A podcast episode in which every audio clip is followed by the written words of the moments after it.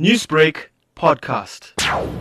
As a positive disruptor, we recognize that it was possible for us as entrepreneurs to tell our own stories.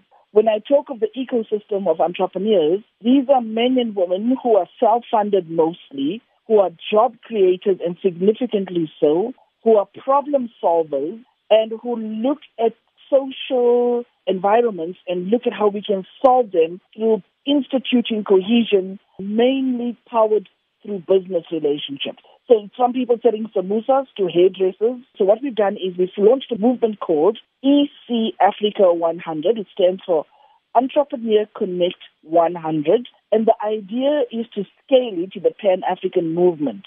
How is this platform actually bringing that inclusiveness and transformation within the business sector? When you talk of transforming and gender equity, we lag so far behind as women entrepreneurs and as women in business. However, what we are recognizing in a mentoring space in South Africa and access to markets, we need to hunt in packs, but we also can't hunt alone. So I think the relevance of EC Africa 100 as a movement is to spotlight male, female, largely black entrepreneurs in an ecosystem that can make a difference because we want to be as transformative and we don't want to be race or gender bias or anything to that effect.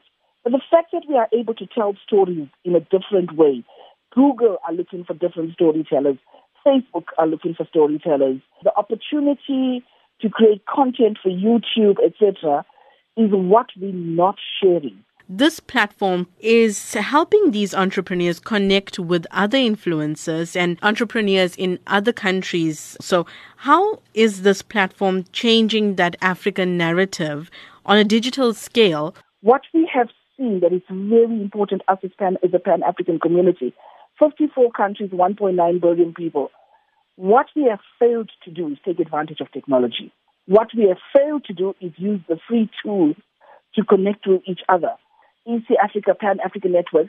So one of the things we've done, we are Pan African Network. That's what we've done first. Secondly, we are global in our reach so that we can scale products. Thirdly, EC Africa 100 is an Uber of entrepreneurship in a storytelling village. Newsbreak, Lotus FM, powered by SABC News.